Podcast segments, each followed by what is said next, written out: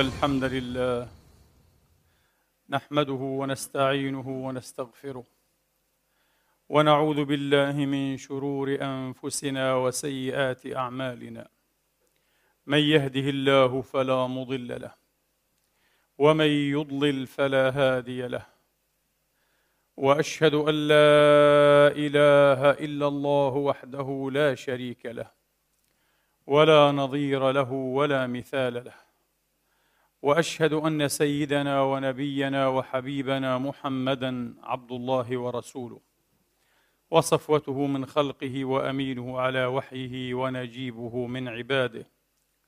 صلى الله تعالى عليه وعلى آله الطيبين الطاهرين وصحابته المباركين الميامين وأتباعهم بإحسان إلى يوم الدين وسلم تسليما كثيرا. عباد الله أوصيكم ونفسي الخاطئة بتقوى الله العظيم ولزوم طاعته كما أحذركم وأحذر نفسي من عصيانه سبحانه ومخالفة أمره. لقوله جل من قائل من عمل صالحا فلنفسه ومن أساء فعليها وما ربك بظلام للعبيد. ثم أما بعد أيها الإخوة المسلمون الأحباب أيتها الأخوات المسلمات الفاضلات. يقول الله تبارك وتعالى في كتابه العزيز بعد أن أعوذ بالله من الشيطان الرجيم. فأعرض عمن تولى عن ذكرنا ولم يرد إلا الحياة الدنيا. ذلك مبلغهم من العلم. إن ربك هو أعلم بمن ضل عن سبيله وهو أعلم بمن اهتدى. ولله ما في السماوات وما في الأرض. ليجزي الذين أساءوا بما عملوا ويجزي الذين أحسنوا بالحسنى الذين يجتنبون كبائر الإثم والفواحش الذين يجتنبون كبائر الإثم والفواحش إلا اللمم. إن ربك واسع المغفرة. هو أعلم بكم إذ أنشأكم من الأرض وإذ أنتم أجنة. واذ أنتم اجنه في بطون امهاتكم فلا تزكوا انفسكم هو اعلم بمن اتقى أفرأيت الذي تولى وأعطى قليلا وأكدى؟ أعنده علم الغيب فهو يرى أم لم ينبأ بما في صحف موسى وإبراهيم؟ وإبراهيم الذي وفى ألا تزر وازرة وزر أخرى وأن ليس للإنسان إلا ما سعى وأن سعيه سوف يرى ثم يجزاه الجزاء الأوفى. وأن إلى ربك المنتهى. صدق الله العظيم وبلغ رسوله الكريم. ونحن على ذلك من الشاهدين. اللهم اجعلنا من شهداء الحق القائمين بالقسط. آمين. اللهم آمين. إخواني وأخواتي. ثمه مشكلة لا كسائر المشاكل. إنها مشكلة أساسية ورئيسة أصلية وجوهرية وعامة شاملة. تحيل أعظم ما بأيدينا نعمة إلى اسوائه نقمة.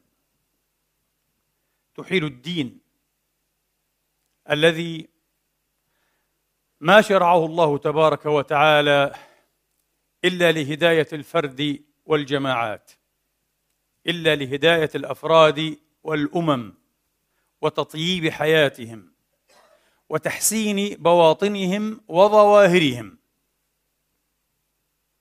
إنها مشكلة الارتباط المنفك بين الاعتقاد والقول من جهة وبين الأعمال من الجهة الأخرى.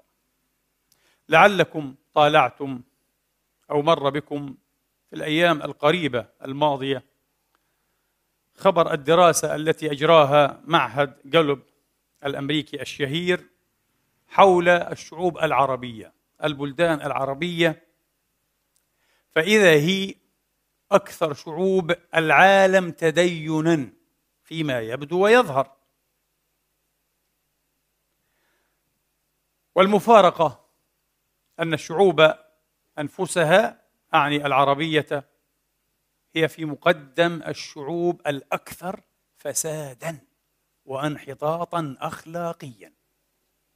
في باب الرشوة والمحسوبية التزوير والخداع والغش على جميع المستويات والفساد السياسي والمالي والإداري والتحرش الجنسي إلى آخر القائمة الطويلة. في المقدمة مفارقة. كيف يمكن أن تكون أكثر الشعوب تدينا وتكون بهذا الانحطاط الأخلاقي المزري المهين؟ هل يمكن أن يؤخذ من هذا أن الدين هو سبب هذا الانحطاط؟ مستحيل لمن عرف الدين. مستحيل أن يكون الدين سببا في انحطاط الشعوب والأفراد. اذا ما الحكاية؟ الحكاية أحبتي إخواني وأخواتي أن الإنسان لا يمكن أن يسير في هذه الحياة بغير نظرية مهما بدت مهلهلة ومفككة وغير متسقة مع عناصرها مع مكوناتها. والاتساق شرط أساسي في قوة ومقبولية أي نظرية علمية أو غير علمية. بغض النظر مهما بدت هذه النظرية التي يسير المرء وفقها ويفرغ عنها أيها الإخوة مهما بدت مهلهلة مفككة غير متسقة لكن المرء لا يسير إلا بنظرية. لا يسير إلا بنظرية. لماذا؟ لأن الإنسان إخواني وأخواتي لا يمكن وأعني هنا بين قوسين الإنسان الفاسد المنحرف. نحن حديث عن هذا الإنسان الفاسد. والذي يبرر ويسوغ أو قبل أن نتحدث عن التبرير والتسويغ الذي يتزامل باب المزاملة. أصبح مثل السندروم هذه متزاملة. تدين ظاهري كبير وفساد عظيم عريق. متزامله والعياذ بالله أعراض. آه، مرتبط بعضها ببعض. أعراض مرتبط بعضها ببعض. هذا الذي يتزامل ويتظاهر تدينه بدرجة مقلقة ومؤذية من الانحطاط والفساد المسلكي والأخلاقي. لا يمكن لهذا الإنسان الفاسد أن يعيش بغير نظرية لا بد له من نظرية. هل ترون المخادع مثلا أو النهاز الانتهازي يعني المتلون الحربائي الآكل على كل الموائد الذي لا مبدأ له يقيم عليه ولا قيمة يخدمها بل يستخدم القيم والمبادئ والأشخاص وكل شيء في سبيل تحقيق مصالحه ومنافعه. هذا هو الانتهازي أو النهاز. كما يقال هل تظن أن النهاز يواجه نفسه عار على أنه نهاز خسيس واطئ شخص واطي كما نقول؟ لا يعتصم بعروة القيم؟ لا يقيم وزنا للأخلاق والمبادئ المعظمة وخاصة إذا كانت دينية؟ لا يمكن لا يمكن. لديه دائما ابحث عنه في أحد جيوبه أه؟ نظرية ينطلق من خلالها أيها الإخوة ويسير وفقها هذه النظرية تسمح له أن يرى نفسه دائما على أنه الذكي في عالم لا يعيش فيه إلا الأذكياء أنا ذكي آه. أما الآخرون المعتصمون بعروة القيم هؤلاء هم السذج والدراويش وباللغة العامية الهبلان يعني الهبل البل من الناس هؤلاء بل الله ما طلب منا أن نكون بلها الله أثنى على العقل ونشده مرات كثيرة. أليس كذلك؟ فلا بد أن نكون عاقلين. فأنا ذلكم العاقل. آه. على أنني طيب في عالم يكثر فيه الخبث. وأنا لا أفعل ما أفعل ولا أنتهز وأفترس ما أفترس من النهز والفرص إلا في سبيل الخير. وتفتش ترى أنه يعمل الخير لكنه حتما خير قليل جدا جدا جدا. في بحر شر كثير. في بحر شر كثير. كذلك الحال حتى لا نطول بالمقدمات مع الكذاب أيها الإخوة مع الشهوان المتجرئ المتجاسر على هتك حرمات الله وخرق حدود الله وتعديها إلى آخر سلسلة السفلة والمنحطين من الناس كلهم يعيشون بنظرية. هل تناول الدين هذه القضية؟ نعم تناولها في عشرات الآيات. مئات الأحاديث. لدينا ألوف الأدبيات الإسلامية من كلام الصالحين من الصحابة والتابعين والأئمة والسالكين والعارفين والوعاظ والمذكرين. ألوف ألوف ألوف. لو أحسننا أن ننتفع بها لكن قبل أن نحسن أن ننتفع بها لو أردنا أن نحسن. والله مع الذين اتقوا والذين هم محسنون. هل حصلت الإرادة أصلا؟ هل حصلت الإرادة أساسا أننا نريد أن نكون أفرادا فضلاء شرفاء أولياء صالحين؟ وهذا أهم شيء. هل حصلت الإرادة؟ يبدو أنها غير حاصلة. لو حصلت لأبصرنا رشدنا. من حصلت منه هذه الإرادة؟ مباشرة يبصر رشده لأن الله هادي أهل السماوات والأرض. محال على من اسمه الهادي لا إله إلا هو. وهو هادي الخلق جميعا أن يمنع هدايته عمن أرادها وصدق في إرادتها. المشكلة دائما منا.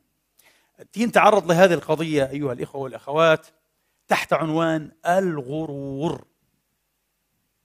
نبهت مئة مرة. أنا هذا أسف من الأخطاء العامية السائدة. الغرور لا يعني الكبر لا يعني العجرفة لا يعني العجب بالنفس. لا لا الغرور هو الجهل. والاختداع أن تكون مخدوعا. تعيش خدعة كبيرة. معناها أنك مغرور. مغرر بك. أكبر المغررين النفس والشيطان. وبعدين أشياء أخرى كثيرة. هذا معنى الغرور. لا تفكر قال أنه الكبر والعجب. لا هذا موضوع آخر. موضوع آخر تماما تماما. هذا من الأخطاء العامة. هذا هو الغرور. هذا هو نوع جهل والعياذ بالله. الغرور كما قال السادة العلماء نوع جهل يوجب النظر إلى الباطل على أنه حق. مختر هذا. يظن الباطل حقا ويظن الصحيح غلطا. مغرور بالجهل. يظن نفسه محسنا من حيث هو مسيء جدا. يظن نفسه ناجيا من حيث هو متعرض بأكثر من سبب ومن أكثر من وجه للهلكة والعياذ بالله. يظن نفسه من المستحقين أن يكونوا من أهل الرجاء. على أنه حقيق بأن يكون من أهل الخوف والخشية الشديدين لكثرة ما احتطب في حبل المعاصي لكثرة ما يسيء ويتجارى على رب العالمين. مغرور. اذا هذا مغرور يا إخواني. اذا هذا هو الغرور الذي ألف فيه السادة العلماء كتبا من أحسنها كتيب صغير على أنه من أجمعها ومن أفضلها بكلمة واحدة ليس لأنه أكثر تفصيلا بالعكس هو كتيب صغير أوراق معدودة. دائما أيها الإخوة في مثل هذه المواضع لصدق وخلوص قصد ونية المؤلف وهو الإمام حجة الإسلام الغزالي الذي قل أن تنظر في صفحة واحدة مما كتب إلا تعود بفوائد كثيرة. القلب أنا أتحدث فوائد في القلب في الروح في النفس مش فوائد علمية فقط. تتزين بها بين الناس تتشدق بها. تعمل بها وعظ على المنابر. لا لا لا. فوائد تعيدك إلى الله تبارك وتعالى. قوة سر الإمام رحمة الله عليه. صدق هذا الرجل. الصدق هذا يخترق القرون عبر ألف سنة. لا يزال يفعل فعله. حين تطالع كلمات الإمام الجليل رضي الله تعالى عنه وأرضاه. وهناك آخرون. يظهر من كلامهم أنهم أكثر تحصيلا في الباب على الأقل أو فيما يختص بمسألة معينة. وأكثر جلبا وتزويقا وزخرفة للألفاظ. وجلبا للنصوص الكتاب والسنة والأشعار وأقوال الصالحين وحكاياهم. لكن لا شيء يتحرك. النية لم تكن لله. مرة أخرى إذن نعود إلى الغرور. لها قضية. إذن هي قضية الغرور. هي قضية الغرور. ألف فيها الإمام الغزالي كتيبه الشهير. ألف فيها الإمام عبد الوهاب الشعراني رحمة الله عليه كتابه الشهير أيضا. فما هي القضية؟ ونريد فقط أن نتعاطى مع بعض الأبواب بعض المسائل مسائل الغرور والعياذ بالله. طبعا ما ضل أبوانا وما عصي الله إلا بالغرور فدلاهما بغرور. اختدعهما اللعين لعنة الله تعالى عليه. لكن كما قلت ليس الغرور ومن يغر هو الشيطان وحده لعائن الله عليه متتابعة. النفس أيضا. والآخرون المجتمع والناس يغرونك. وإن إيه المغرور لمن غررتموه كما قال سيدنا عمر. إيه الناس أحيانا يصورونك على غير ما أنت فتصدق فتغتر. لا. ولذلك الصالحون أجمعوا على أن الصالح العاقل العامل على الحزم لا الساكن أي الغرور إنما العامل على الحزم الذي يصدر عن خطة الحزم. هذا أحزم الناس أكيس الناس أذكى الناس.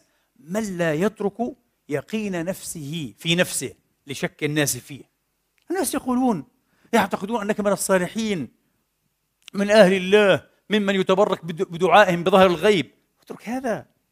والناس يحدثونك رأيناك في المنام ورأينا لك ولك ولك ولك. اترك هذا. إياك أن يغرروك أنت تعرف نفسك أكثر من أي واحد آخر. دائما احرص على أن تجدد هذه المعرفة على أن تسقل مرآة هذه المعرفة لكي يتسنى لك أن ترى نفسك في مرآة مستوية كما أنت وبحجمك وبأخطائك بسوادك ببياضك بضوئك بظلمتك بصحيحك بغلطك. هذا هو أهم شيء أن تكون بصيرا على نفسك.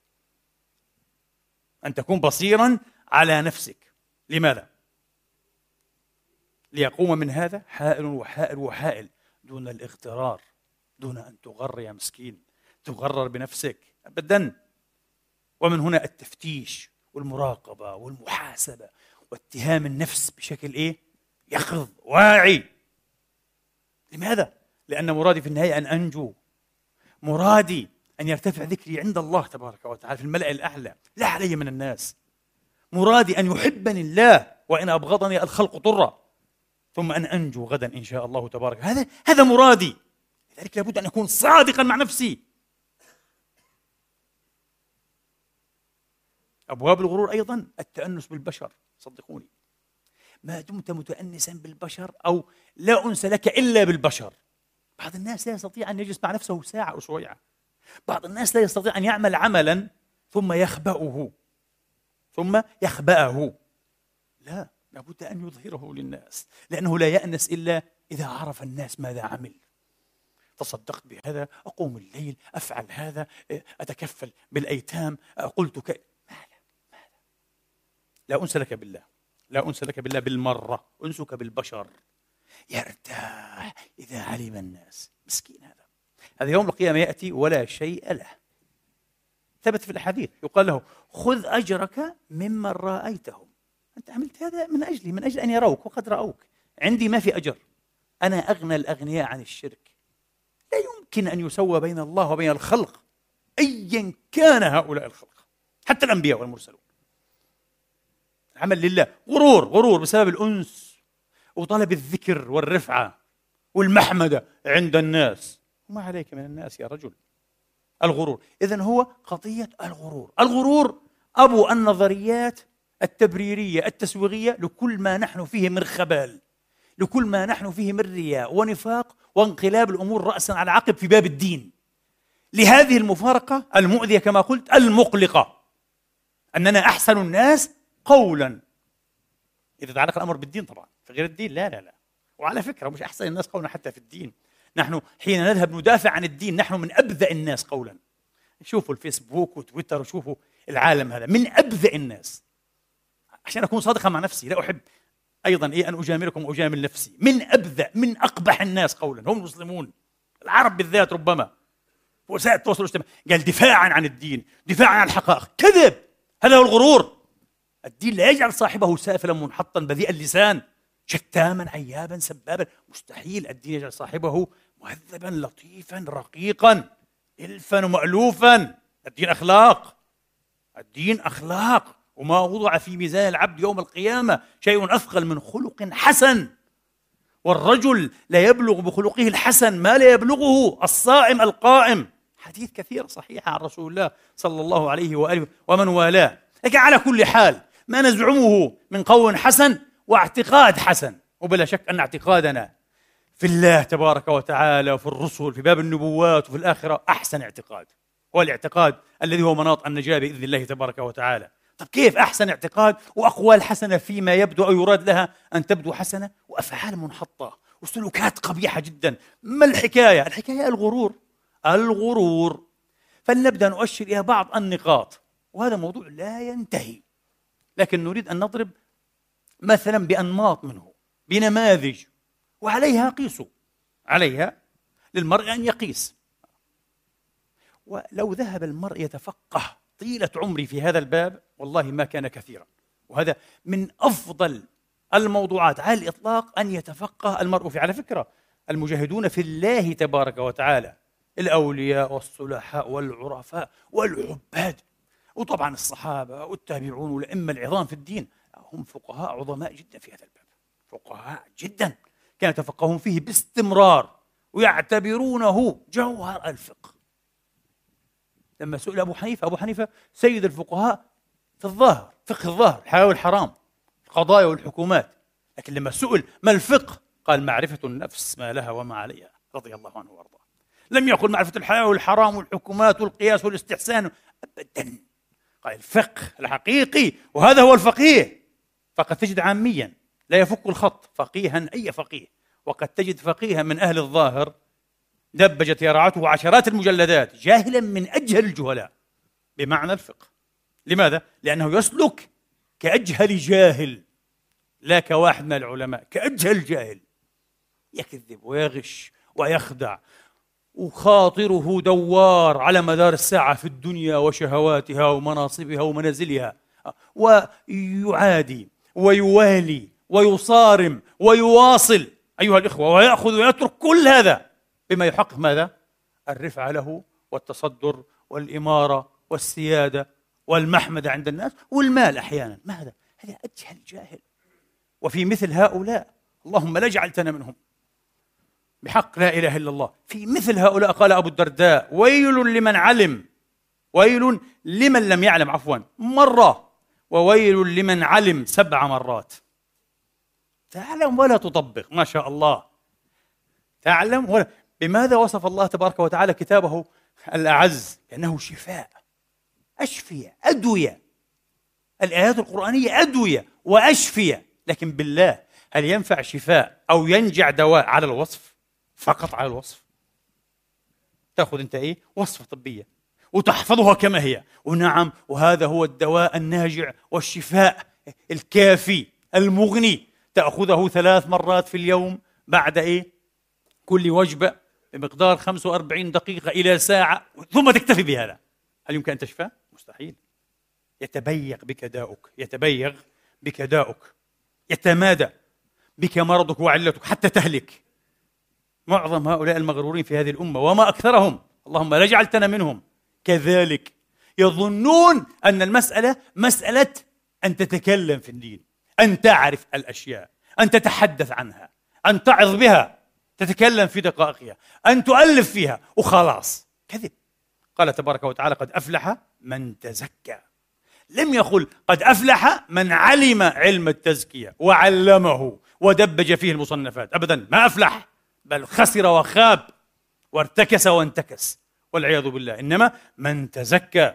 ولذلك رب عالم أيها الإخوة كما قلت لكم دبج عشرات آلاف الصحائف ربما أو آلاف. آه، الصحائف في هذا العلم النفيس الشريف العالي ولم ينتفع وكان طريقه إلى جهنم. ورب عامي جاهل لا يفك الخط كما نقول أم المسكين سمع من كلم هذا العالم بضعة. كلمات. يعني بضعة جمل. بضعة جمل. نفعه الله بهن ما شاء أن ينفع. فمهد لنفسه بهن طريقا إلى الجنة. ورفعة المقام عند الله تبارك وتعالى. يا ما أسعده. عجيب. بكلمات بكلمات. وهذا مجلدات لم تنفعه لأنه لم يفهم. فهم أن العلاج والدواء والشفاء على الوصف لا على العمل. وما كان العلم إلا للعمل. علم بلا عمل ما فائدته؟ حجة زائدة عليك يوم القيامة. بس هي الفائدة. فائدة؟ حجة زائدة عليك. وقد يستفيد به غيرك وتهلك به أنت. وهذه بئست الصفقة صفقة المغبون صفقة الأحمق. هذا شيء زائد على الحمق والعياذ بالله. الناس ينجون به وأنا أهلك به. شيء غريب حمق. ولذلك العقل كل العقل أن تعلم وتعمل. أن تعلم وتعمل. وإن كان من هؤلاء من يعلم ولا يعمل ويصد الذين يعملون. لماذا؟ لأنه أقام نفسه مثالا سيئا والعياذ بالله. بما يفعل بما يقول. فالناس قال لك يعني نحن أفضل من هذا؟ يا أخي هذا شيخ الشيوخ هذا عالم العلماء وهو يفعل هذا. وهنا يأتي قول عيسى عليه الصلاة وأفضل السلام. وسائر إخوان الأنبياء والمرسلين. قال مثل عالم السوء كمثل صخرة. سدت فم الوادي. يعني فم تيار الماء. لا هي شربت الماء لأنها صخرة. ليست أرضا طيبة. لا هي شربت الماء ولا تركته يخلص إلى الزرع. وهيك عالم السوء. لا انتفع بعلمه ولا ترك الناس ينتفعون له لماذا؟ لأنه أقام نفسه قاطع طريق. أقام نفسه أسوأ مثال. على ما ينبغي أن يتأدى إليه العلم. وينتهي إليه علم العالم. هو يعمل هذا. نحن حنكون أفضل منه. خلاص. وهذا من الغرور أيضا. من غرور هذا العالم الجاهل ومن غرور هؤلاء العوام الجهل أيضا. الله تبارك وتعالى ما كلفكم إلا أنفسكم. يا أيها الذين آمنوا عليكم أنفسكم. لا يضركم من ضل إذا اهتديتم. وإن كان أعلم العالمين أنت تعلم أنه مبطل وأن الحق ما تحصل لديك من علم قليل. اعمل به. سر عليه. ولا تكن من المغترين. لن يشفع لك هذا. على كل حال نأتي إلى إيه؟ الأنماط التي وعدنا بذكر بعضها وضرب المثال بها يا إخواني. من أكبر أبواب الغرور الاتكال على النسب وهذا موجود وتلمسونه في أمثال هؤلاء بالذات الذين لهم نسب شريف خاصة إذا كان من أهل البيت. تجد عندهم نوع عجب. لا أتحدث عن الجميع عن بعض هؤلاء عن بعض هؤلاء. تجد في بعض هؤلاء نوع عجب يعني أننا شيء آخر غير الناس. أنا أختلف عنكم. أنا لي نسب شريف. يا حي هلا. هذا النسب الشريف شيء يوضع على الرؤوس ويخضع له. ما تظاهر ما تظاهر أو مهما تظاهر يعني بماذا؟ بالعمل الصالح. بما يدفع عن شرف هذا النسب ويصدقه ويبرهنه. أما إن انضم إليه العكس المعاصي والجسارة على الحرمات فأنا أقول لهذا النسيب. صاحب النسب أقول له يا ويلك يا ويلك مرتين. يا ويل الناس العاديين مرة ويا ويلك مرتين لأنك لم تقم بحق هذا النسب. فيتكلون هذا موجود للأسف الشديد يا أخواني. وعندهم قياس في قياس ضمني هكذا. بما أن آباءنا وأجدادنا كانوا من الصالحين وأهل الله وأولياء الله المقربين ومن أحباب الله كما نقول نحن فمن أحب أحدا أحب ذريته.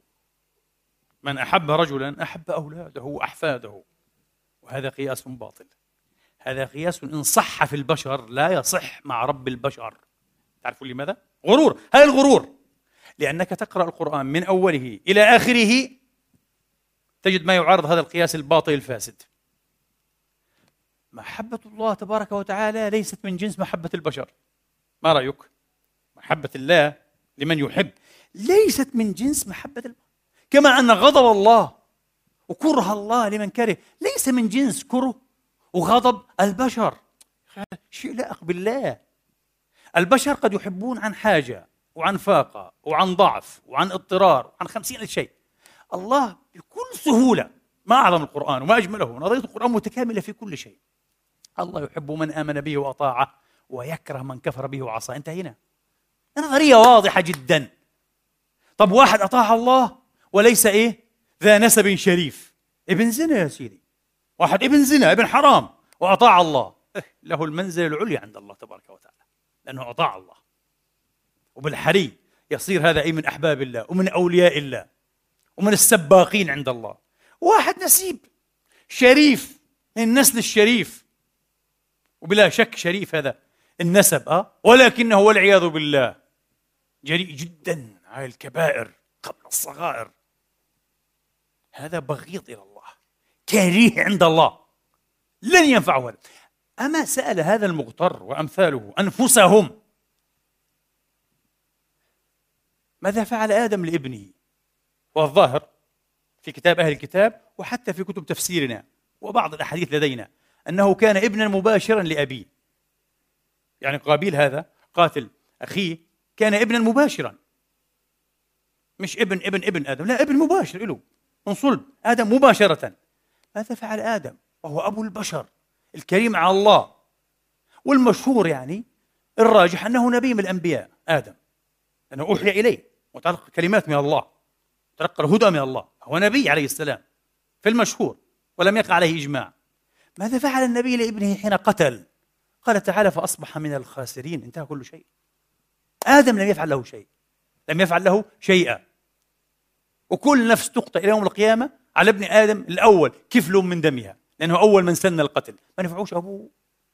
ما سألوا أنفسهم ماذا فعل نوح. وذكرت هذا في الخطبة السابقة. لابنه بعد أن خدم الله في الدعوة 950 سنة. ما سألوا أنفسهم. ما سألوا ما أغنى إبراهيم عن أبيه آزر عابد الأوثان. ما أغنى. فلما تبين له أنه عدو لله تبرأ منه. تبرأ منه. استغفر له قبل أن ينهى عنه. فلما تبين له وقف وقطع الاستغفار. ما سألوا أنفسهم ماذا فعل نوح ولوط لزوجتيهما؟ الكوافر الكافرتين. لا شيء. لم يغنيا عنهما من الله شيئا وقيل ادخل النار مع الداخلين. هذا هذا حب الله وكره الله. الله يحب من أطاعه يكره من عصاه انتهى كل شيء. بلا فلسفة بلا كذب بلا غش بلا غرور وتغرير للناس. نسب ومش نسب. حتقول بنفس الطريقة أيضا الانتساب إلى المذاهب والطوائف. أنا من أهل السنة والجماعة أكثر البشر المسلمين على أهل السنة والجماعة. يا حي هلا بالسنة والجماعة. أنا من شيعة أهل البيت. يا حي هلا بشيعة أهل البيت. ما في. قاعدة واحدة. آمنت أحسنت العمل. أهلا وسهلا. أحبك الله. آه. آمنت ولم تحسن العمل. أبغض الله ما أسأت فيه وربما أبغضك الله. إن رجحت سيئاتك بحسناتك يا مسكين. شيعيا كنت سنيا إباضيا زيديا بلا عنوان بلا كذا لا معنى له عند الله. افهموا دينكم كما هو. إياكم أن يغركم بالله الغرور. وسواء كان هذا التغرير باسم العلم باسم التصوف باسم الزهد باسم الشيعة باسم السنة باسم الفلسفة باسم هوى النفس. أوه يا ما أكثر. أبواب هوى النفس عند العامة بالذات يا إخواني مش علماء فقط حتى العوام. عامي العوام. سئلت مرة لماذا يميل الناس إلى التشدد؟ فقلت لسائلي في البرنامج. قلت لسائلي لا يميلون إلى التشدد ما تعلق الأمر بغيرهم. معظمهم إن تعلق الأمر بهم. لا لا يبحثون ينقرون عن أوهى الرخص دليلا. يريد رخصة بأي معنى؟ رخصة يستبيح بها الربا رخصة يستبيح بها عقد زواج عجيب جدا يشك أن يكون زنا أو زنا مقنعا باسم الشرع ما يهموش. رخصة يتغول بها أموال اليتامى والمساكين وأموال المساجد وأموال إيه؟ أصحاب الحقوق ما في مشكلة. رخصة يمنع بها زكاة ماله أيها الإخوة بطريقة معينة يفعلون هذا العامة. ولا عجيب أن هذا العام عامي جاهل جاهل في الدين أتكلم. وأن يكن حتى طبيبا أو مهندسا لكن في الدين جاهل. هذا العام في الدين أتكلم عن العام في الدين. هذا العام في دين الله تبارك وتعالى يا إخواني حين يتعلق الأمر بما يهوى بما يشتهيه يتنطع في مخالفة أكبر الفقهاء. والله العظيم. ترون هذا؟ ليل نهار أنا أرى هذا ليل نهار. تقول له الأئمة الأربعة يا أخي والست والسبعة والثمانية والتسعة الأئمة التسعة.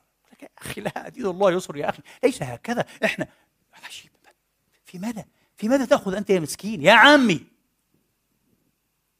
رحمة الله على الإمام الشافعي حين قال ومنزلة السفيه من الفقيه كمنزلة الفقيه من السفيه فهذا زاهد في قرب هذا وهذا فيه أزهد منه فيه. إذا غلب الشقاء على سفيه تنطع في مخالفة الفقيه لأنه شقي. غلبت عليه الشقوة والعياذ بالله فحط راسه براس العلماء. إلى أربعين وخمسين وستين سنة قضوها في العلم وتحقيق المسائل واستلهام الله الحق جاي هو أفهم منهم وأشطر منهم. وهذا دائما في كل العصور يا أخواني. هذا من الغرور غرور العامة بدينها وبالله تبارك وتعالى. أبو الوفاء بن عقيل أحد نجوم سماء العلم الإسلامي رحمة الله عليه صاحب الفنون يقال في 800 مجلد. إيش مرعب هذا الرجل كان. أبو الوفاء كان مرعبا. من من أذكى البشر ومن أعلم الناس وأوسع الناس دائرة ومن أفصحهم وأرشقهم عبارة. حين تقرأ له شيء عجيب الرجل هذا. عجيب عجيب. موسوعة حية حقيقة. يقول أبو الوفاء بن عقيل رحمة الله تعالى عليه الذي قضى حياته كلها في طلب العلم. حتى أنه حدث عن نفسه قال أنا الآن في عشر الثمانين. حدثتكم عن هذا مرة. قال لا آكل طيلة حياتي لا آكل كما يأكل الناس. لم يكن يأكل خبز كما نأكله. لماذا؟ قال مضغ الخبز هذا يأخذ وقتا. أنا عندي علم عندي علم تتعلم بدي أفهم كل شيء. كان يسف الدقيق سفا ثم يتبعه الماء. يعني الأكل كله تأخذ معه ربما أي ثلاث دقائق. دقيقتين ثلاث ويرجع الكتب. هذا المسكين يا حرام آه يتنطع في وجهه السفهاء العامة. لا إحنا بنفهم أحسن منك. يا ما شاء الله. قال بالحرف رحمة الله تعالى عليه قال قد بلغت ما بلغت وإن أدخلت يدي في صنعة صانع في صنعة صانع. يعني أعمل حالي بعرف إيه؟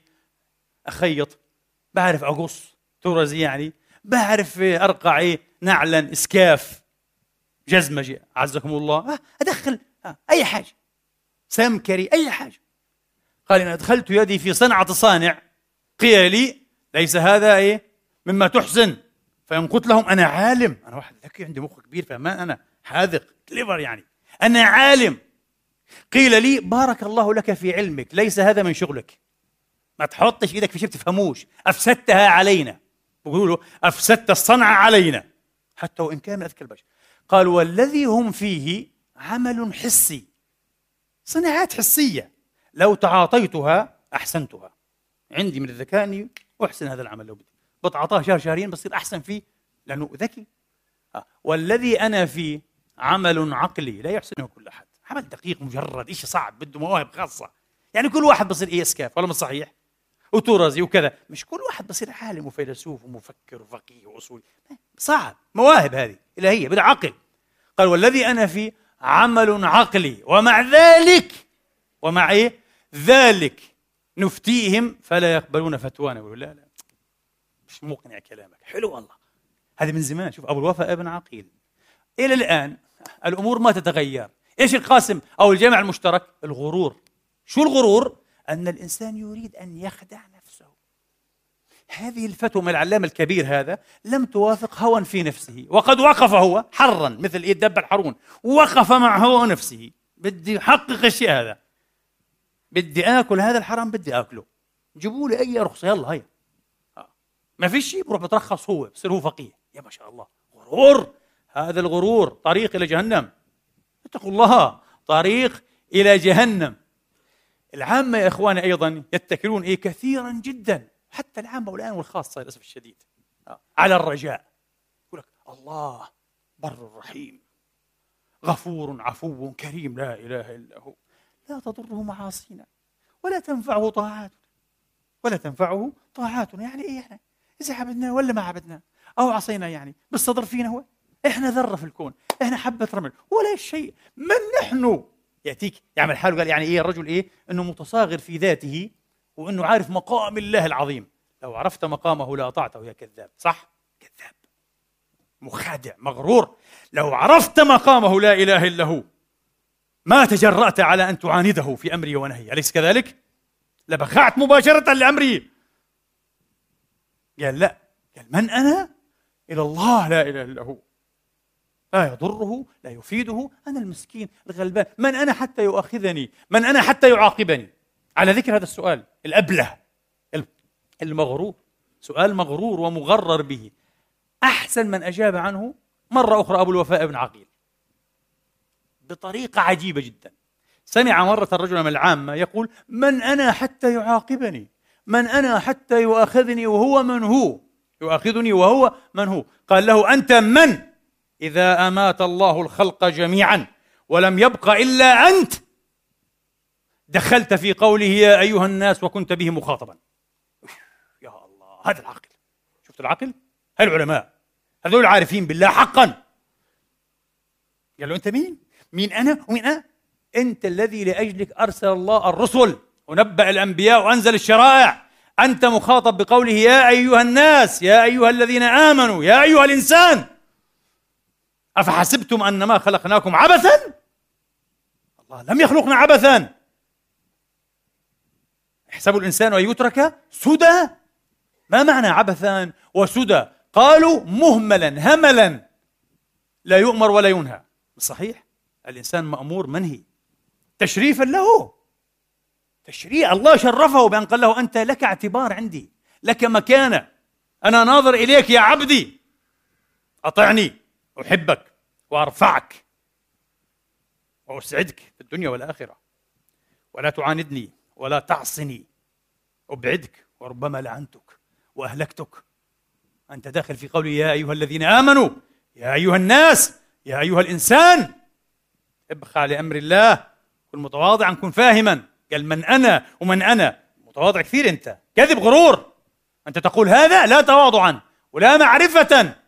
بقدر الله وما قدر الله حق قدره وإنما تسويغا للجراءة على الله في أمره ونهيه. شو الغرور هذا؟ غرور جهل وكذب. شفتوا؟ غرور. مرة أخرى الغرور. وبعدين كما قلت يقول لك إيه؟ الرجاء. الرجاء. لابد أن يكون لنا رجاء. نعم نعم طبعا. الرجاء والتأميل وعدم القنوط من رحمة الله من أخلاق المؤمنين. ولا يقنط من رحمة الله إلا كافر. لكن جميل. الرجاء ما هو الرجاء؟ هل عرفت حد الرجاء؟ تملك تعريفا له؟ طلبت تعريف الرجاء؟ الرجاء ما كان مع عمل بعد عمل. وما كان مما يسمى رجاء على غير عمل فهو الغرور. إيش رأيك؟ بإجماع أهل الله. كل رجاء بغير عمل أو بعمل سوء إنما هو إيه؟ الغرور. الرجاء بعد أن تعمل. تعمل ثم ترجو. إنما يتقبل الله من المتقين. قال تبارك وتعالى من قائل والذين يؤتون ما آتوا وقلوبهم ما قالش يأتون ما أتوا لا يؤتون ما آتوا يعني يفعلون أفعالا طيبة. يفعلون أفعالا طيبة. في فرق بين إيه؟ يأتون ما أتوا هذه تشمل الطيب إيه والخبيث. طبعا. فلان أتى إلي أمرا عظيما يعني جريمة كبيرة. طبعا. لكن أزدى إلي آتاني آه، شيئا حسنا. والذين يؤتون ما آتوا وقلوبهم وجلة أنهم إلى ربهم راجعون. أولئك يسارعون اللهم اجعلنا منهم. أولئك يسارعون في الخيرات وهم لها سابقون. ولا نكلف نفسا إلا وسعها. يا سلام قرآن عظيم. هذه نظرية مش نظرياتنا. نظرية هين ونظرية هين ونظرية هين. آه، ومشيين منقلبين. قلبنا الدين رأسا على عقب. كذبا وغرورا واختداعا وخداعا لا قرآن نظرية واضحة. فقالت أمنا عائشة رضي الله تعالى عنها وأرضاها يا رسول الله هذا الذي يزني ويسرق ويفعل ويفعل. وهو وجل قال كلا يا ابنة الصديق. ما فهمتيش الآية قال أنت الله ما قال هيك. الله قال ما قالش يؤتون ما أتوا. قال يؤتون ما آتوا. قال بل هو الذي يصلي ويصوم ويتصدق ويخشى ألا يقبل منه. لأنه إنما يتقبل الله من المتقين. هذا يفعل هذه الأشياء الطيبة ثم يرجو وعنده خشية ألا يقبل منه. يرجو. قال سفيان الثوري رضي الله تعالى عنه وأرضاه ما عمل من عملي ظهر للناس وأنا أعتده شيئا. لا شيء لا شيء. كل شيء ظهر مني للناس. خطبة مثل هذه يعني من لا شيء. لا شيء. ما تقول لي قبلها الله خطبة كلام فارغ. ولا عظيمة ولا من, من أدراني. صليت بالناس بكيت وأبكيت. لا شيء. ليش طيب؟ قال لأن الإخلاص من أمثالنا عزيز. هذا سفيان الثوري. الله أكبر. طبعا. شيء يظهر للناس. الناس يرونه ما شاء الله شيء عظيم ما شاء الله عليه. تقي خاشع فهمان متحمس للدين يقول بالحق يغامر بنفسه. قال لا شيء لا شيء. وفعلا لا شيء. الشيء الممكن ترجو اللي بيكون بينك وبين الله تبارك وتعالى. كما قال أبو عبد الله الأنطاكي رضي الله تعالى عنه وأرضاه من فضلت سريرته علانية اللهم اجعلنا على هذا الوصف بحق. لا إله إلا الله محمد رسول الله. من فضلت سريرته علانيته فهو الفضل. هذا الفضل من الله. ذلك الفضل من الله. وكفى به عليما ومن استوت سريرته مع علانيته فذلك العدل. ماشي الحال. عدل. ومن فضلت علانيته سريرته فذلك الجور. ظالم. عايش ظالم. هذا مش محسن. ليس من المحسنين. فانظر يا أخي انظري يا أختي لنفسك. من أي الفرق الثلاثه أنت وانت؟ بعض الناس سريرته أحسن من علانيته. يظهر للناس ما يظهر وهو قليل من عمل الصالحات حريصا على ذلك. أبو حنيفة كان كذلك. أبو حنيفة هذا الإمام الفقيه العظيم يضحك ويأكل حلوى ويلبس أحسن لباس كان أبدا ويمزح في الدروس وأبدا إنسان عادي تشوف تقول هذا عادي. وفي الليل يترك البكاء والخشوع والمناجاة والإقبال على الله لليل من حيث لا يراه إلا الذي خلقه. لكن للأسف بعض الجيران لأنه إمام عظيم بحبوا يتجسسوا عليه إيش بيساووا في الليل؟ فيسمعونه ربما سمعوه. يبكي يبكي يقول جاره لو سمعته يقول أه لقلت يموت الساعة. حيموت حيموت أكيد أكيد حيموت الرجل هذا وفي النهار ضحك وكذا من الغرور إذا ذكرنا هذا من أبواب الغرور وأنماط الغرور التي تشيع بين العامة بيننا. تعرفون ما هو؟ أنهم يميلون إلى توقير واعتقاد من يظهر الخشوع والزهد والتقلل والخضوع ويتزيى بأزياء الصالحين. وخاصة إذا كان من الزاهدين. فقير وغلبان هيك ومنكسر. قال أبو الفرج ابن الجوزي رضي الله تعالى عنه وأرضاه. قال أبو الفرج ابن الجوزي رضي الله تعالى عنه وأرضاه. ومن حسن حظ هؤلاء أنهم لم يخلقوا في زمان محمد صلى الله عليه محمد وآل محمد. ليه؟ قال لأنهم لو رأوا محمدا وكثرة زوجاته وحبه الحلوى والعسل لما عظم في صدورهم. هذا محمد؟ شوف ابن الجوزي شوف العلماء فهمانين. قال لك حتى النبي نفسه لو شافوه مش حيكبروه في نفوسهم. بدهم الكذب بدهم المظاهر بدهم التمثيل. تمثيل.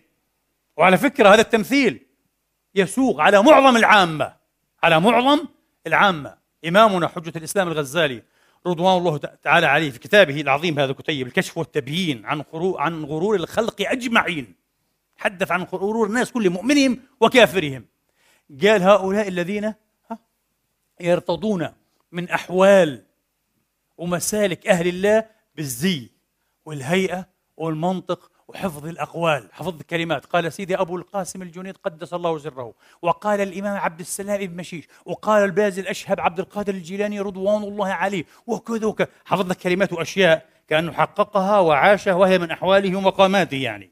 ومع إيه طبعا الزي هذا والهيئة والتخشع الظاهر. آه. على أن قلبه والعياذ بالله قلب غير سليم. ويوم لا ينفع مال ولا بنون إلا من أتى الله بقلب سليم قلب تعبان. كل هذا يفعله الإمام غزالي قال حيلة يحتال بها على إيه؟ الرفعة عند الناس في أعين الناس وعلى أموال الناس. بده أموالهم. وبده أنه شوفوا هذا ما شاء الله هذا ولي كبير. سيدنا مولانا وتقبيل وتعظيم. قال كذاب. قال فمثل هذا كمثل عجوز السوء. امرأة عجوز سيئة أكل الدهر عليها وشرب. سمعت أن الأبطال والشجعان الكماء الفرسان يثبتون تثبت اسماءهم في الديوان. ديوان الجيش العسكري عند الملك عند السلطان. فتزيت بزيهم. راحت لبست لباس الفرسان. عجوز تعبانة. لبست لباس فارس كذا وذهبت. فسجلت في الديوان. ولما عرضت على السلطان تم اختبارها فإذا بها عجوز السوء ولا عارفة تحمل حتى سيف. فقيل لها أما تستحين يا عجوز السوء يا عجوز الشؤم تهزئين بالسلطان. فأمر السلطان بأن تقذف بين إيه؟ بين رجلي الفيل. فداسها حتى ركضها قال ركضها حتى ماتت. سيهلكها السلطان. لا تستهزئ بالله. تلبس لباس الصالحين تتزايب زيهم تأخذ طريقتهم في الظهر والقلب تعبان. القلب خرب. الخاطر يهيم في أودية الدنيا وشهواتها. ما هذا الكذب؟ العكس هو الصحيح. العكس هو الصحيح. خلي ظهرك مثل ظهر أي واحد. وخلي الباطن باطن ولي باطن عارف بالله باطن رجل موصول الحبل بالله تبارك وتعالى. هذا حقك هذا حقك لو أردت النجاة. أكثر من هذا يا إخواني انتبهوا هذا الآن نقطة خطيرة جدا عاد. بعض الناس يأخذ من الدين ما يطاوع هواه مما هو في حد ذاته أمر طيب مستحسن. يعني الصلاة ما شاء الله ما حد بيتكلم عن الصلاة. الصوم قيام الليل قراءة القرآن ذكر الله تسبيح تحميد تهليل استغفار صلاة على النبي كله طيب صحيح؟ أها. لكن يأخذ من الدين ما يوافق هواه ويتحاشى ما لا يوافق هواه مما هو ضعيف المجاهدة فيه لنفسه. خليل الرياضة. مثل إيش يعني؟ مثل واحد غني صح؟ واحد غني. الله ابتلاه بالغنى. جميل؟ أول ما ينبغي أن يدأب هذا الغني نفسه فيما هو أن يتقرب إلى الله بشكر نعمة المال. ابتلى أنت مبتلى أنت داخل اختبار يا حبيبي. داخل اختبار. ابتلاك بالأموال. شوف وين بتودي هذا المال. من وين جبته؟ وأين تنفقه؟ لا لا لا, لا. المال ما يحبش حتى ما يحبش الوعاظ والعلماء اللي بيتكلموا في القضية هذه. يحب بيتكلموا إنه صلي على النبي وإذا دخلت السوق وقلت لا إله إلا الله تكتب عنك ألف ألف لك وتوضع عنك وترفع يحب هذا جدا جدا. ويضعونه في في لوحة بحطها على المكتب عنده بعلقها وراه. آه، فضل التسبيح والتحميد والتهليل إيه، فضل الصيام فضل صلاة الضحى قيام الليل. اترك هذا كله. كل هذا غير مفيد الآن لك. المفيد لك إنفاق المال.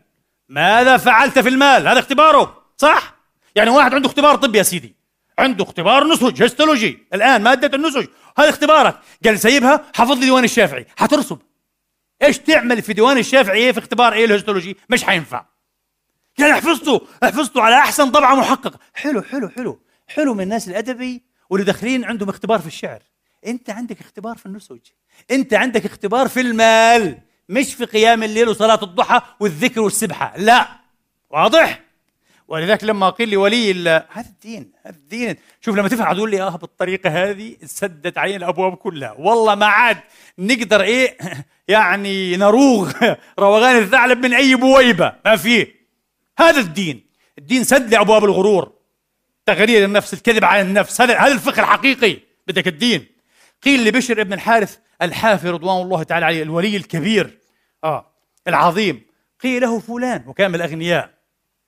أخذ بحمد الله في الصوم والصلاة والقيام. قال ترك حاله ودخل في حال غيره. قال مش هذا المناسب له. شوف شوف ناس فهمانين هذول ما كانوا صوفية واولياء هبلان دراويش كانوا فقهاء. فلاسفة فلاسفة النفس هؤلاء. فلاسفة الطريق إلى الله. بدك تذهب إلى الله تعلم من هؤلاء الناس. قال ترك حاله وأخذ في حال غيره. قالوا ما معنى الكلام هذا؟ ما فهمناش عليك. قال حاله أن ينفق المال ويعطي المساكين والمحاويج.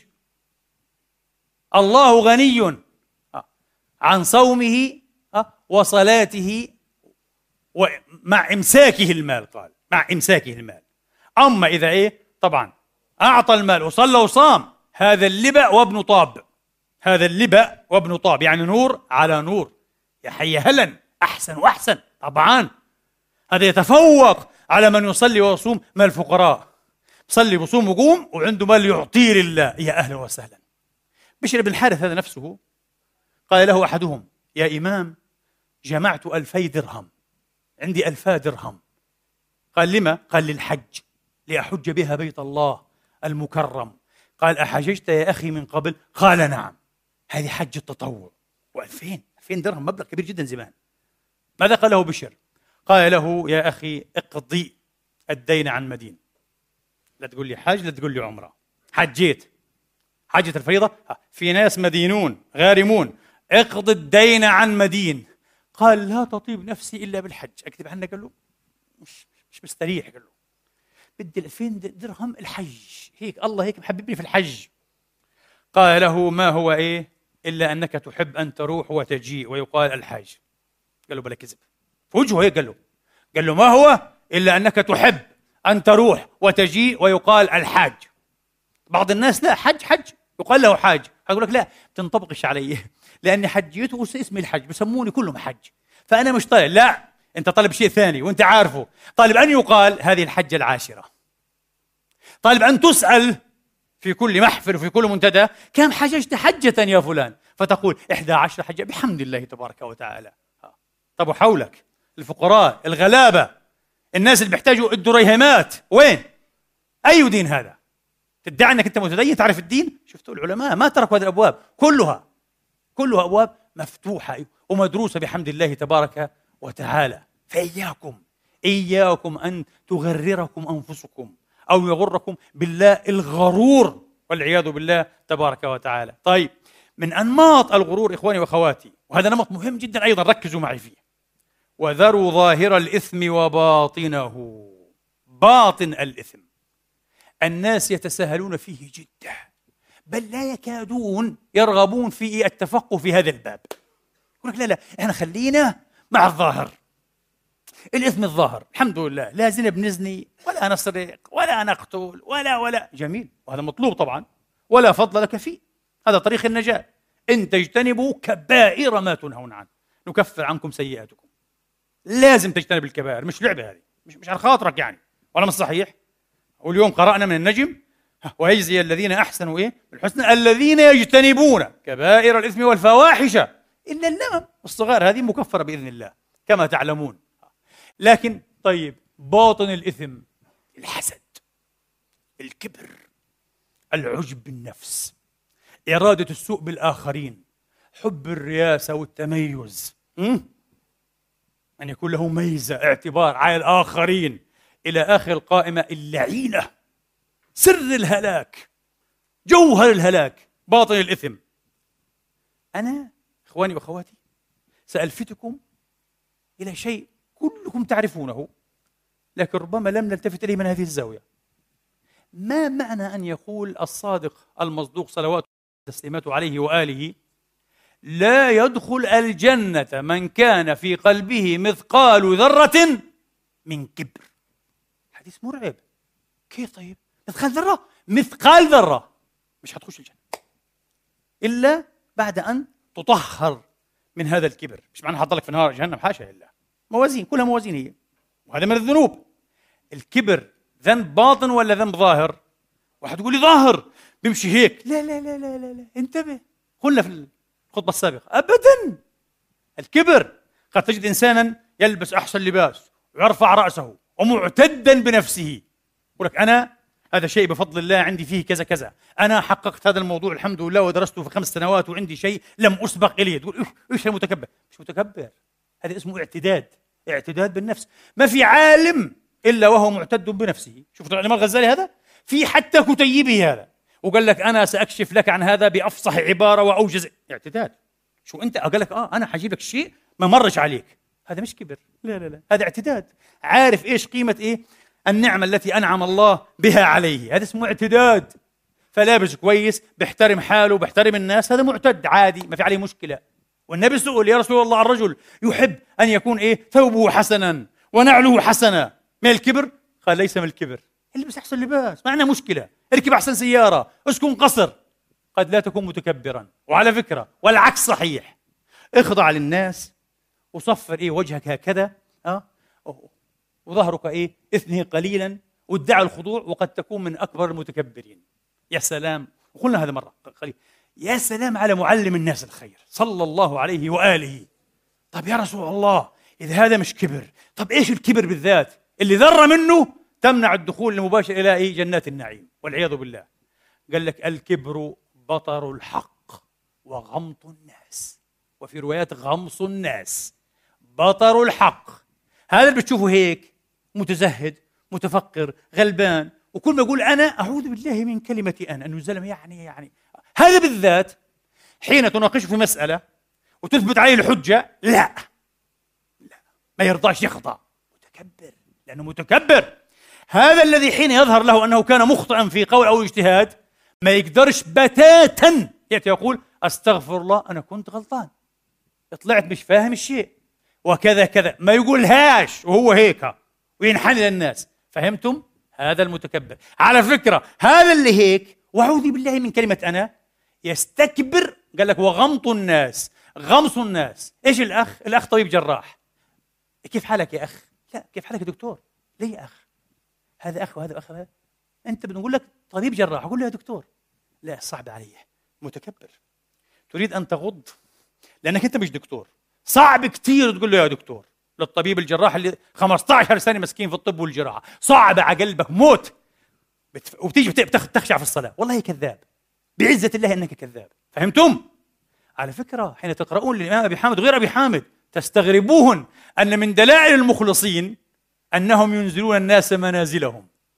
اشتغل الإخلاص لله؟ هذا هو الإخلاص هو هذا كذا. يوجب التواضع الحقيقي. سأسمي الدكتور دكتورا والمهندس حقول له يا باش مهندس والعالم حقول له يا مولانا يا سيدي. كل واحد رتبتي بغض النظر. والله ما جمع لي كل شيء. هو دكتور أنا مش دكتور؟ لا بأس ما المشكلة يعني؟ آه. هو دكتور ومش شيخ مثلا. ما فيش كل واحد يأخذ كل شيء في الدنيا. إيه اللي الجنون هذا؟ لذلك قال الفضيل ابن عياض قال الفضيل ابن عياض من أحب الترأس على الناس وعلى فكرة هذا هو الكبر إنه شايف حاله فوق الناس مش معترف للناس بأي ميزة هو بس من أحب الترأس على الناس أحب أن يتنقصهم. لما حتى بكتب لك عادية السلام عليكم ورحمة الله. آه؟ كل عام وأنتم بخير أتمنى لك. مين؟ تخاطب مين أنت؟ طب قول. قول له كل عام مثلا يا فلان. ويا باش مهندس يا دكتور صعب على نفسه لأنه لا باش مهندس ولا دكتور ما يحبش يكتبها هذا إذا تقصد طبعا. غير اللي طبعا عنده عبارة واحدة بيبعثها لكل هذا شيء ثاني. بس إذا تقصد متكبر. اعرف نفسك أنك تسعى في الهلاك يا مسكين. وقيامك الليل امبارح وبكائك بين الناس والله ما هو نافعك لأنك متكبر. متكبر. أنزل الناس منازلها. أكرم الناس. النبي كان إذا أتاه كريم قوم أكرمه كان يقول أكرموا كريم قوم إذا أتاكم. بعض الناس النبي كان يقوم لهم النبي نفسه يقوم يقف. ما تقوليش نهى عن القيام نهى عن القيام قيام الإعاجم. بيجي واحد كبير بيقفوا بيقعدوا ضلهم واقفين هذا الممنوع أما أقف احتراما لواحد محترم عمري ما اقتنعت بصراحة. وبشوف فيها شيء مش طبيعي مش فطري. يأتينا رجل كبير في السن 70 80 سنة شيبة بيضاء رجل صالح من أهل الله قد يكون من العارفين وقد يكون من العلماء العاملين بعلمهم أيضا. وأنا ولد مفعوص قاعد 20 سنة أسلم عليه وأنا قاعد. مين علمكم قلة الأدب هذه؟ قال لك الدين. لا أنتم فهمتوا الدين غلط. النبي قام للناس وقال قوموا لسيدكم لسعد بن معاذ ولا مش صحيح. افهموا الدين صح. الدين لا يمكن أن ينمي فينا إيه؟ عواطف ومشاعر الكبر. م? واحتقار الناس والغض والغص وغمط الناس ابدا. فقال الفضيل ابن عياض الذي يحب الترأس على الناس يحب أن يتنقصهم ويغضب إذا ذكر عنده أحد بخير. إيش رأيكم؟ يحبش ما يحبش هو بس. يعني إذا كان عالما مثلا نقول له والله فلان ما شاء الله عالم فاضل. فاضل إيش وهم إيش؟ ويبدأ ينزل. آه جرب ادخل على الفيس. اذكر عالما آخر منافسا بخير. وتبدأ البوستات والشغلات وكذا ينزلوا فيه. ما يعجبهمش لأنه هم حابين إحنا وبس. أنا كبر والعياذ بالله. لا علاقة له بالدين ولا بطريق المخلصين. نسأل الله تبارك وتعالى أن يجنبنا مهلكات الظاهر والباطن وأن يجعلنا ممن تحاشى من ذنب الظاهر والباطن وأن نكون بذلك من الفائزين. أقول قولي هذا وأستغفر الله لي ولكم فاستغفروه.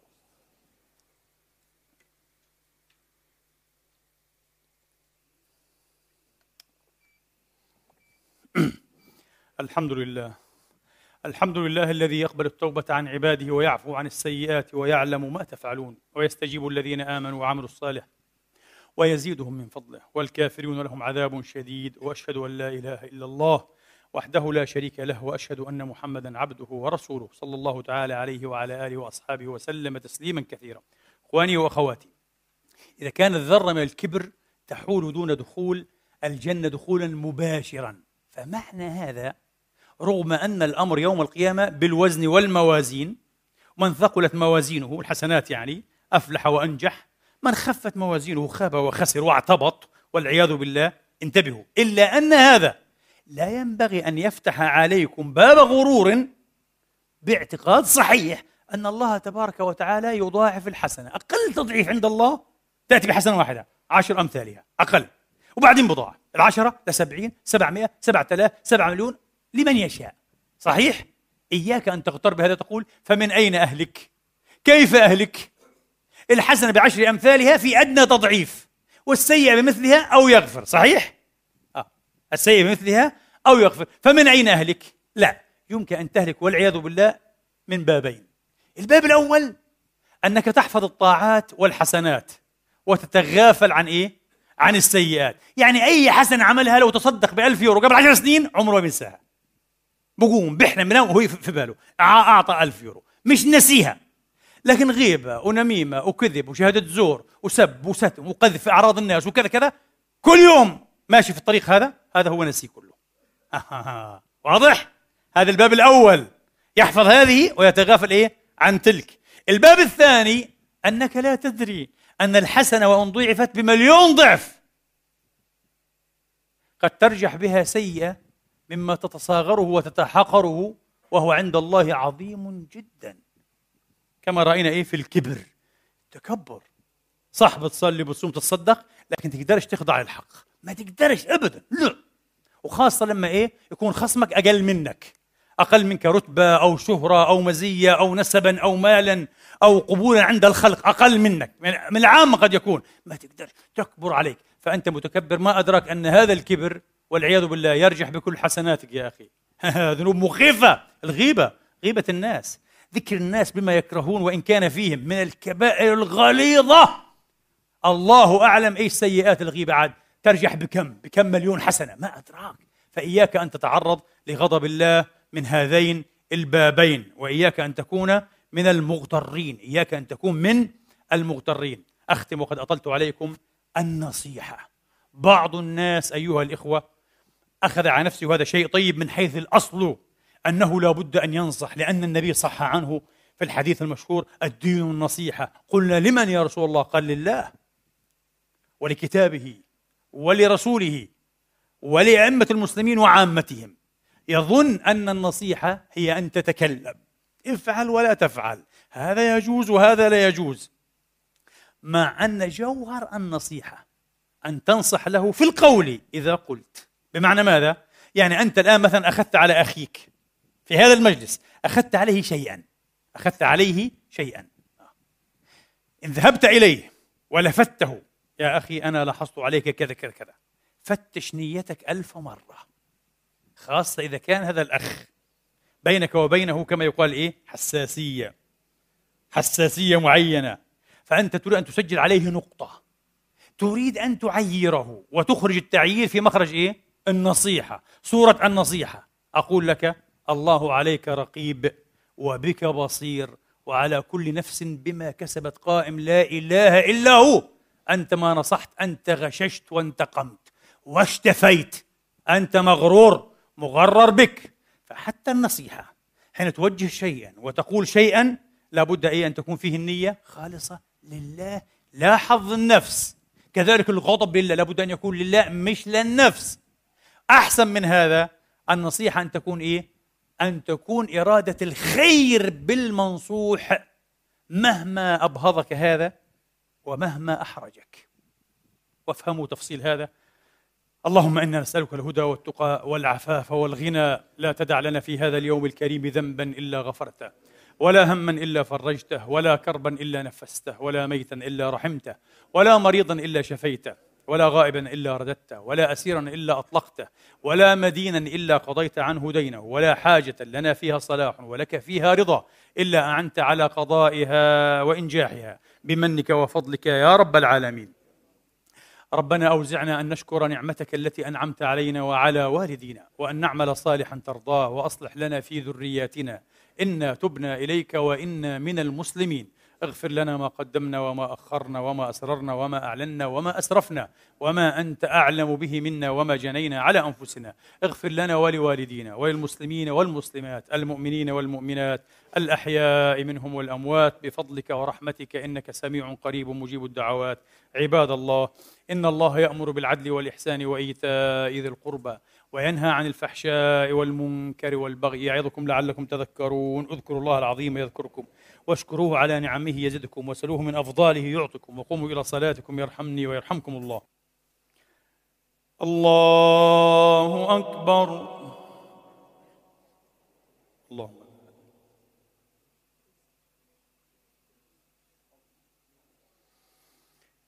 بسم الله الرحمن الرحيم.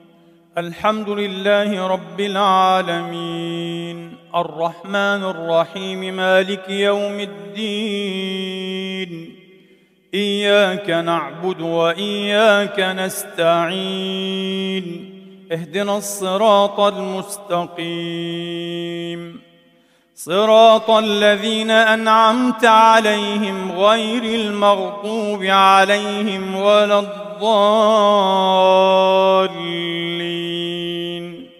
آمين.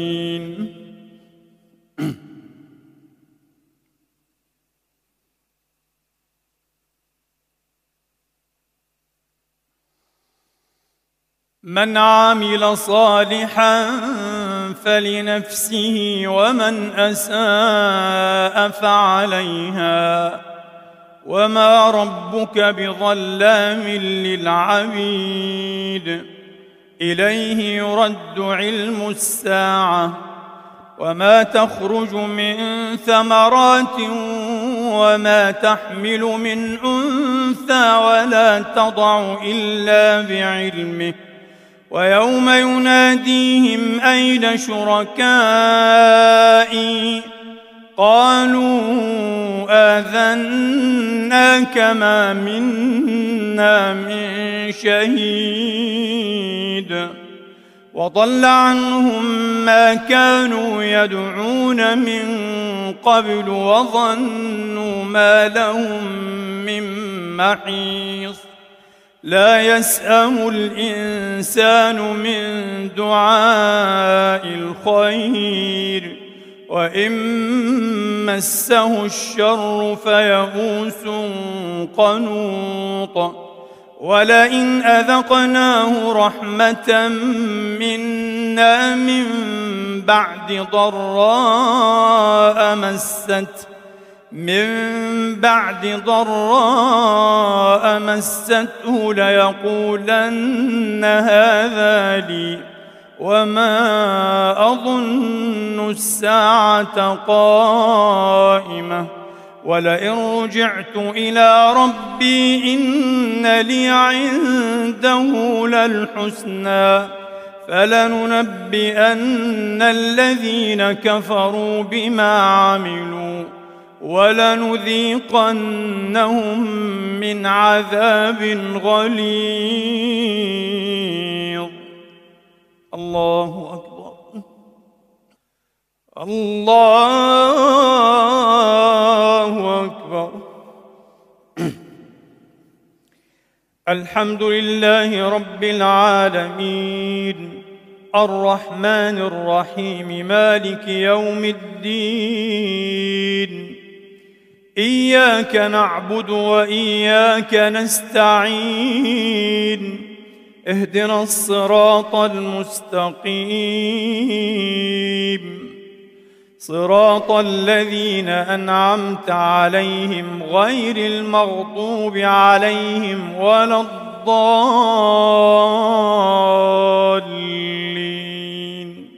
آمين.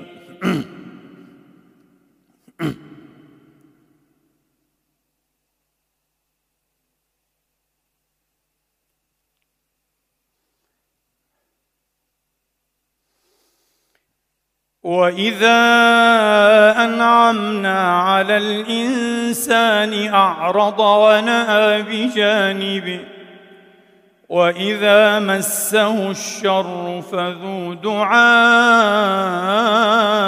عريض قل ارايتم ان كان من عند الله ثم كفرتم به من أضل ممن هو في شقاق بعيد. سنريهم آياتنا في الآفاق وفي أنفسهم وفي أنفسهم حتى يتبين لهم أنه الحق. أولم يكف بربك أنه على كل شيء شهيد ألا إنهم في مرية من لقاء ربهم ألا إنه بكل شيء محيط. الله